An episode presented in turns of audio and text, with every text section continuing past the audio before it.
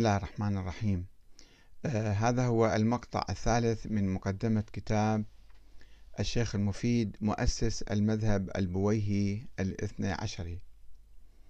آه البويهيون أئمة من لا إمام لهم.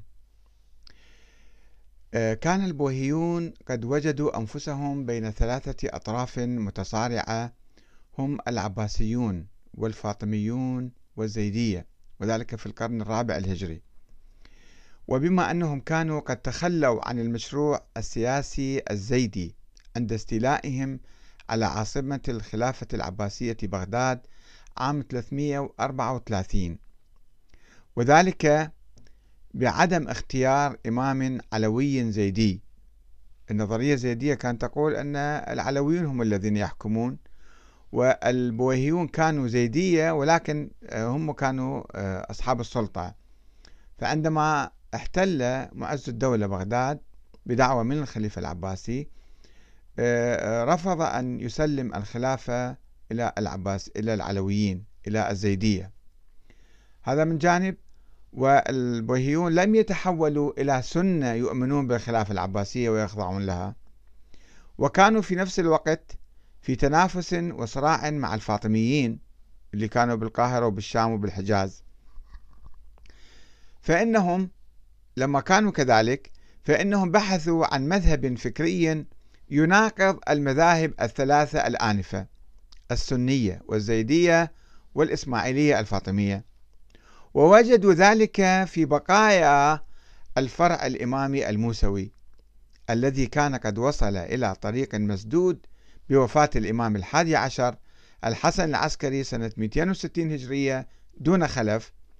وفقد بالتالي المشروع السياسي والزعيم القائد إلا أنه يمكن أن يدعم السلطة البويهية.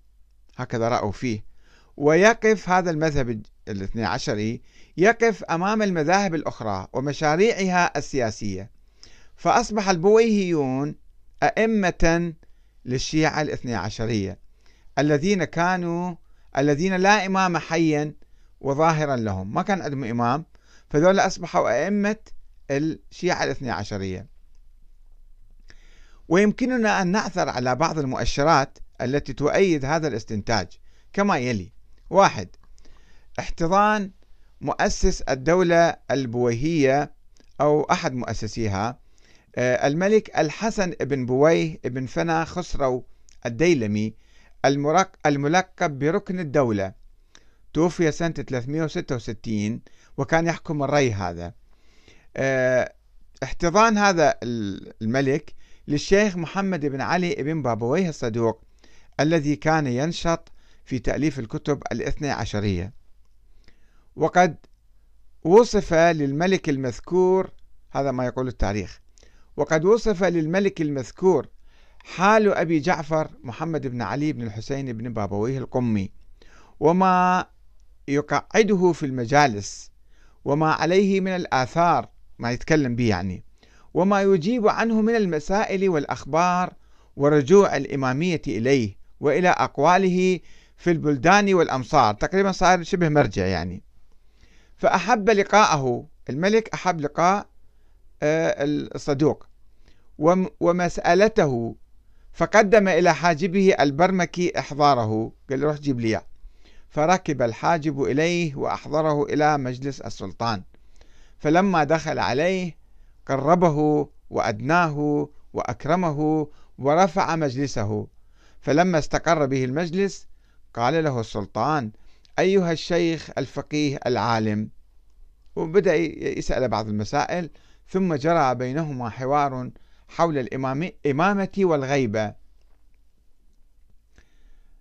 آه هذا كما يقول الشيخ يوسف البحراني في الكشكول والتنكابني في قصص العلماء وأبو زرق الطهراني في الذريعة.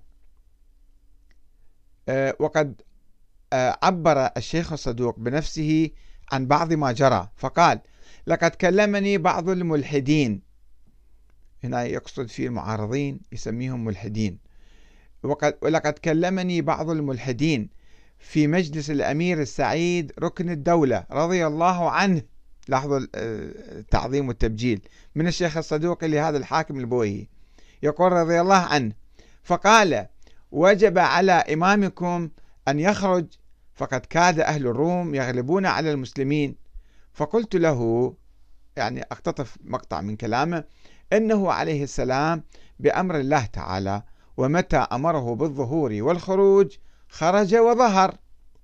فقال الملحد اللي كان جالس في المجلس لست أؤمن بإمام لا أراه ولا تلزمني حجته ما لم أره. شلون إمام غائب أنا أعتقد به الشيخ الصدوق يقول فقلت له يجب أن تقول إنه لا تلزمك حجة الله تعالى ذكره لأنك لا تراه ولا تلزمك حجة الرسول لأنك لم تره. بهذا المنطق أجابه. فقال للأمير السعيد هذا الملحد اللي يسميه المعترض عليه فقال للأمير السعيد ركن الدولة رضي الله عنه مرة ثانية يقول الشيخ صدوق أيها الأمير راعي ما يقول هذا الشيخ فإنه يقول إن الإمام إنما غاب ولا يرى لأن الله عز وجل لا يرى. فقال له الأمير رحمه الله هذا من كلام الشيخ الصدوق لقد وضعت كلامه غير موضعه وتقولت عليه وهذا انقطاع منك وإقرار بالعجز. مما يدل على أن ركن الدولة البويهي أيد الشيخ الصدوق. وقد أكد الشيخ علي أكبر الغفاري هذا معاصر يكتب كتاب عن الشيخ المفيد. يقول تلك العلاقة أكد تلك العلاقة الوثيقة بين ركن الدولة والشيخ الصدوق في مقدمته لكتاب كمال الدين وتمام النعمة في إثبات الغيبة وكشف الحيرة. فقال إن الملك ركن الدولة البويهي الديلمي أرسل إليه واستدعى حضوره لديه للشيخ الصدوق يعني. فحضر مجلسه فرحب به وأدناه من نفسه وبالغ في تعظيمه وتكريمه وتبجيله وألقى إليه مسائل غامضة في المذهب فأجاب عنها بأجوبة شافية. وأثبت أحقية المذهب ببراهين واضحة بحيث استحسنه الملك والحاضرون ولم يجد بدا من الاعتراف بصحتها المخالفون. يضيف الشيخ الغفاري وعمدة الكلام في تلك المجالس إثبات مذهب الإمامية ولا سيما مسألة الغيبة يعني الاثنى عشرية يصير. وذلك لأن الشيعة الفرقة الاثنى عشرية بعدما فقدت راعيها تفرقت وارتابت ووقعت في الحيرة لخفاء الأمر عليها. وكان أمر الصاحب عليه السلام يعني المهدي. منذ أيام السفراء الممدوحين إلى أواسط القرن الرابع في ضمير الغيب.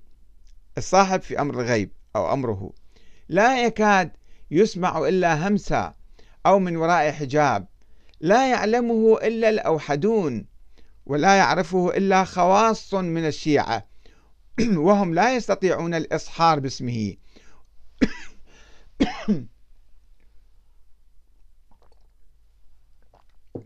عفوا معذرة.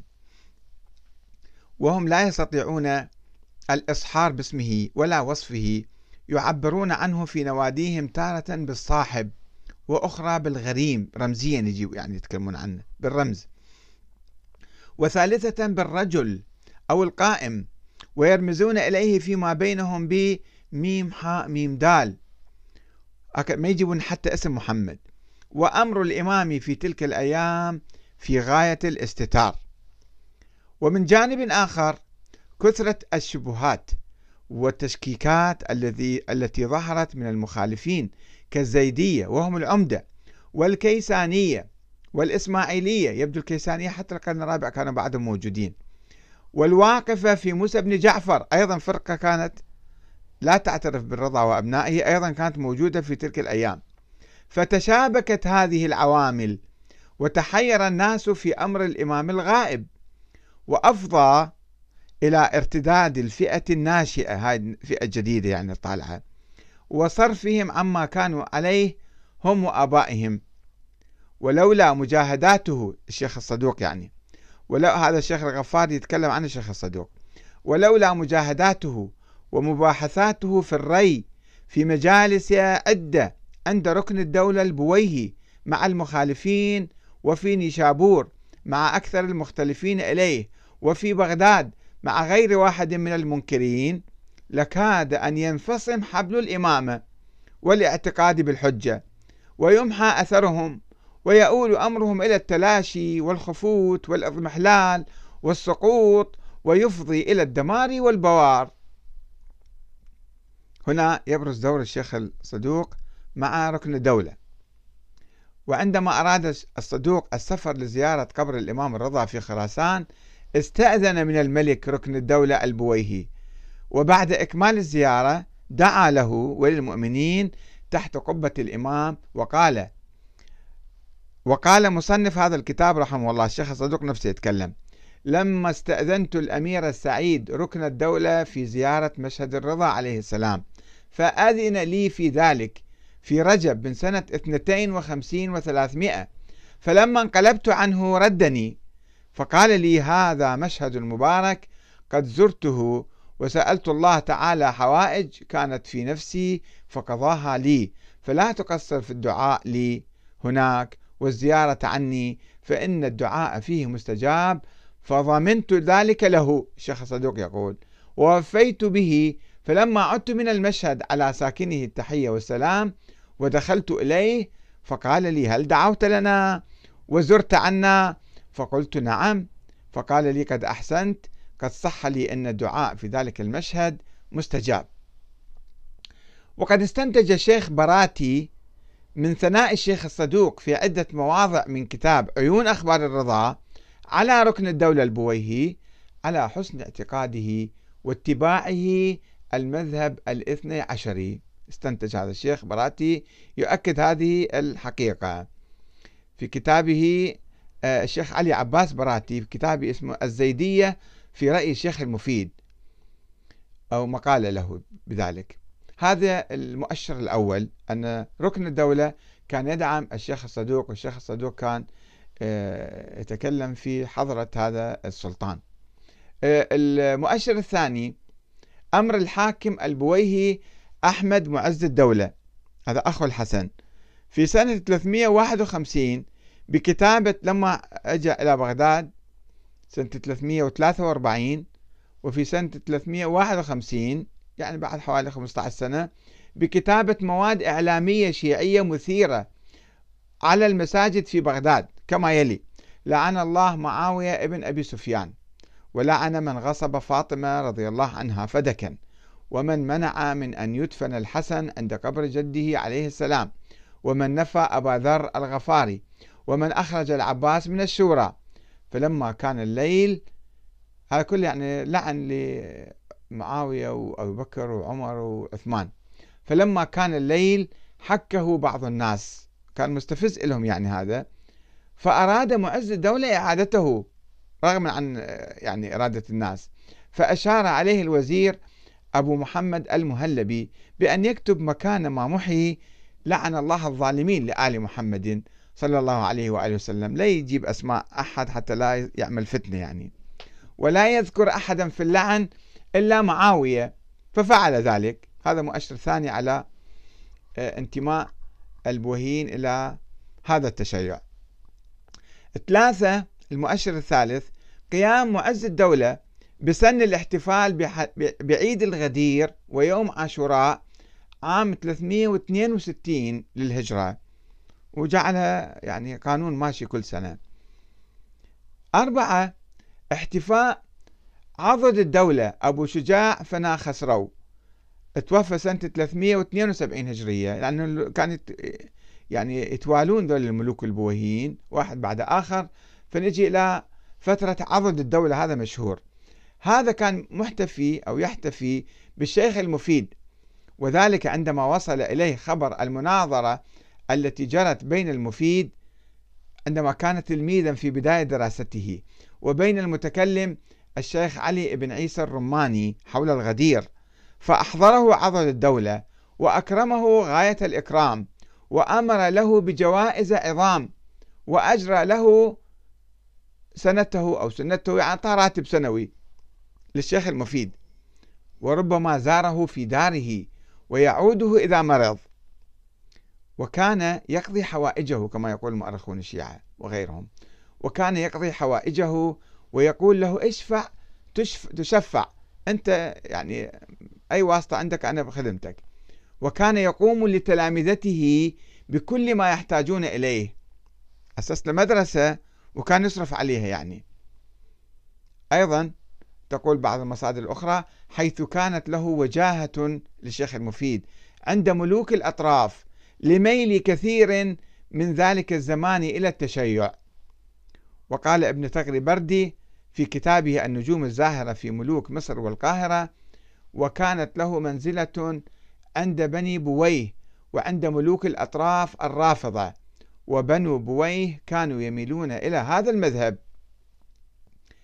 المؤشر الخامس قيام بهاء الدولة توفى سنة 403 بدعم نشاطات الدعوة الشيعية الإمامية الاثنى عشرية وذلك بإنشاء دار للعلم في محلة الكرخ الشيعية في عام 383 هجرية وإنفاق الأموال وتخصيص الأوقاف عليها وتنصيب الشيخ المفيد مديرا ومعلما فيها. وقد ذكر الشيخ المفيد أنه صنف كتابه المقنعة وكتاب واسع جدا في الفقه في مقدمة الكتاب ذكر أنه صنف هذا الكتاب امتثالا لطلب أحد الأمراء ولم يسمه وربما كان يعني به بهاء الدولة لأن في زمنه كان في زمن الكتابة هذه. فقال في مقدمة الكتاب وبعد فإنني ممتثل ما رسمه السيد الأمير الجليل. أطال الله في عز الدنيا في الدين والدنيا. أطال الله في عز الدين والدنيا مدته وأدام بالتأييد نصره وقدرته. وحرس من الغير أيامه ودولته. هذا الشيخ المفيد يدعو لبهاء الدولة أو لهذا الأمير الذي كلفه بكتابة المقنعة. آه، من جميع من جمع مختصر في الأحكام وفرائض الملة وشرائع الإسلام ليعتمده المرتاد لدينه ويزداد به المستبصر في معرفته ويقينه ويكون إماما للمسترشدين ودليلا للطالبين وأمينا للمتعبدين يفزع أو يفزع إليه في الدين ويقضي به على المختلفين. وأن أفتتحه بما يجب على كافة المكلفين من الاعتقاد الذي لا يسع إهماله البالغين. هذا في مقدمة كتاب المقنع المشهور للشيخ المفيد. فإذا هذه هذا هو المقطع الثالث من مقدمة كتاب الشيخ المفيد مؤسس المذهب البويهي.